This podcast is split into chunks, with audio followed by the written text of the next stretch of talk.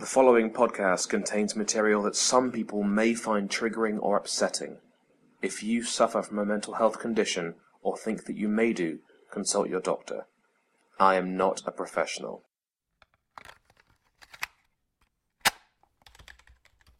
I can't pinpoint the exact moment I became unhappy.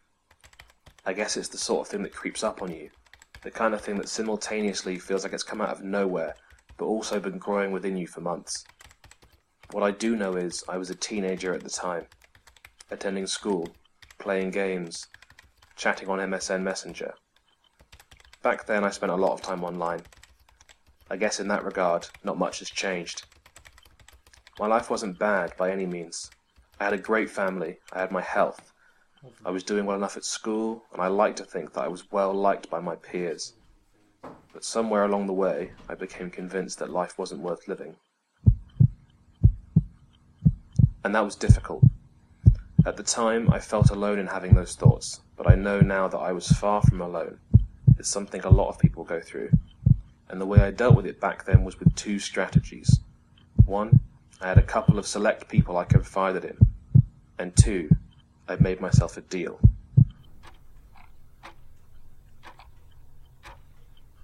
I started a countdown. Maybe this was just teenage angst, I thought. Maybe things will be better in the future. I hadn't yet turned 18 or even 16. I hadn't finished my education, moved out, got a job. All of that was still ahead of me.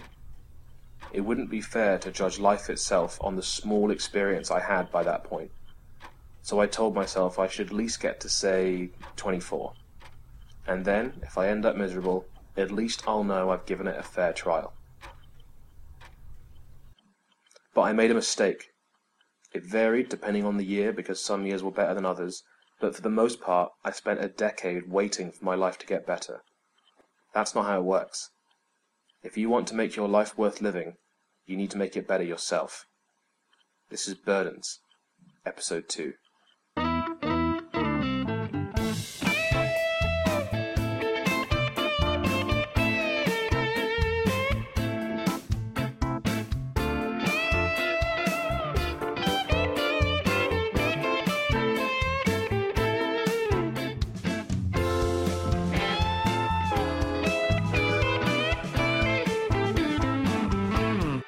Picture.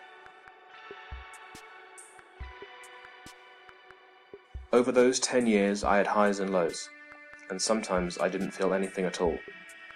Some of those years I spent at university, and in some ways, those were the best times of my life in terms of how consistent my mood was. But there was always this underlying current. I wasn't really addressing my issues, I was just keeping myself busy and ignoring them. Last week we spoke about some really simple, essential behaviors you can add to your routine, but there are more. Activities you can add to your life to make it more fulfilling. Last week I gave you two. This week I've got five, so we're stepping it up. Firstly, connecting with other people is something a lot of people struggle with during depression. But there's one really low impact way to improve your mood, and it's simple smile at strangers. It sounds stupid, but being positive to random people like this helps you feel connected to your neighbours and society around you. Next, you've probably heard this one before, but being physically active can help too. It's true because a scientist said it, I think. But I really hate exercise, so your mileage may vary. I guess I'm saying hit the gym, take up a sport, or go for regular walks. The choice is yours. Giving is another way we can make ourselves feel good, and you don't have to be rich to do it. You can share your time, your knowledge and expertise, or even just your food at lunchtime. I find helping other people really rewarding, so you might too. The next trick is to keep learning. Picking up new skills helps remind us that our current situation is not set in stone and that we are capable of growth. It also ties into the sense of accomplishment that I mentioned last week. Maybe there are traits that you admire in other people, or talents you always wished you had, that you can practice and work on. It's important to remember that your current skill set is not fixed at all.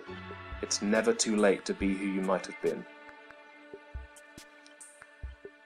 The last thing I'm going to recommend is that you need to make time to take notice. What I mean by that is to pay attention to the world around you. When you're suffering from a low mood, you tend not to notice things. The things that might cheer you up, the people who might be offering you friendship, the sheer possibilities of any given moment in present time. When you're depressed, you miss amazing things. You don't notice how much you like the smell of the sea. You ignore the smile of an attractive woman. You're not moved by the singing of birds, or the beauty of falling cherry blossoms, and many more things besides. Noticing the good things in life is one of the hardest behaviors to just pick up and do, but there is a way to do it, and I want to share it with you. It's basically like a game, and it's called Three Good Things. The aim of the game is to notice or find three good things every single day. I actually have a little notebook where I've recently started keeping track of mine. Most days I only manage to find one or two. Those things I mentioned a minute ago are all from my personal list this past week. And what you'll probably find is that if you're depressed, this game is really difficult. But keep trying. Because I'm going to let you in on the secret of the game. It's actually not about whether you win or lose. It doesn't actually matter whether you manage to find three every day. The real point of the game is that it changes your behavior. You go from being someone who ignores positive things to someone who is actively looking for them, hunting them, seeking out good experiences. A practitioner from a mental health group called Steps to Wellbeing told me this is one of the most effective things someone with depression can do, so it's definitely worth a try. Here, I'll even give you your first one today as a freebie. You're currently listening to a really good podcast.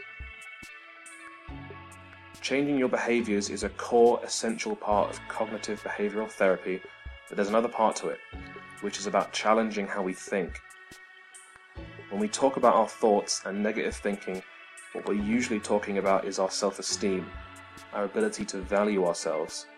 And too often, that can be compromised by the way we think and how we mentally react to situations we find ourselves in. There's a lot to cover, and next week I'm going to go through some negative thinking patterns, how we can identify them, how we can fight them. But to round off this week, I wanted to lay the groundwork with a basic thought exercise you can try. I want to talk about core values. If we're going to think of ourselves in a positive way, it can be useful to figure out what values we hold dearest, what we really wish we could be like, the qualities we want to embody.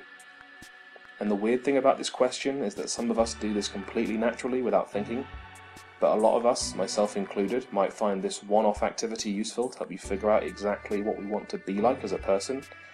That's right, I'm going full life coach on you right now. Most people, apparently, have like five core values. Values give us a sense of purpose, but they also provide a good framework for evaluating ourselves. For example, let's say one of your core values is passion. You appreciate passion in others and you recognize that you want to be passionate. Well, when you're forming opinions about yourself, you now have concrete questions you can ask. Am I following my passion? Am I passionate about what I do? The answer doesn't always need to be yes, but you've given yourself the criteria by which to make decisions that will improve your self esteem and happiness. To start with, get a pen and paper, or if you're from this century, find somewhere you can type on your computer, like a Word doc or something. Write down every possible value you can think of that resonates with you. They'll tend to be nouns, which you can use to describe aspects of your being, but don't get too bogged down in semantics. If you think of something, just write it down. It could be dedication or kindness, professionalism, loyalty, boldness, cooperation, risk taking, punctuality, intelligence, anything at all.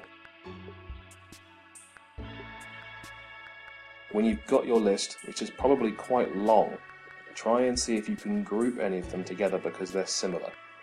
So, for example, if you wrote down love, empathy, affection, compassion, and relationships, that might make a good natural grouping because those things are all in the same sort of area. Your aim is to make five groups in total. If you end up making more than five groups, discard the ones which feel less important to you. Finally, try to think of a good label for each of your groups.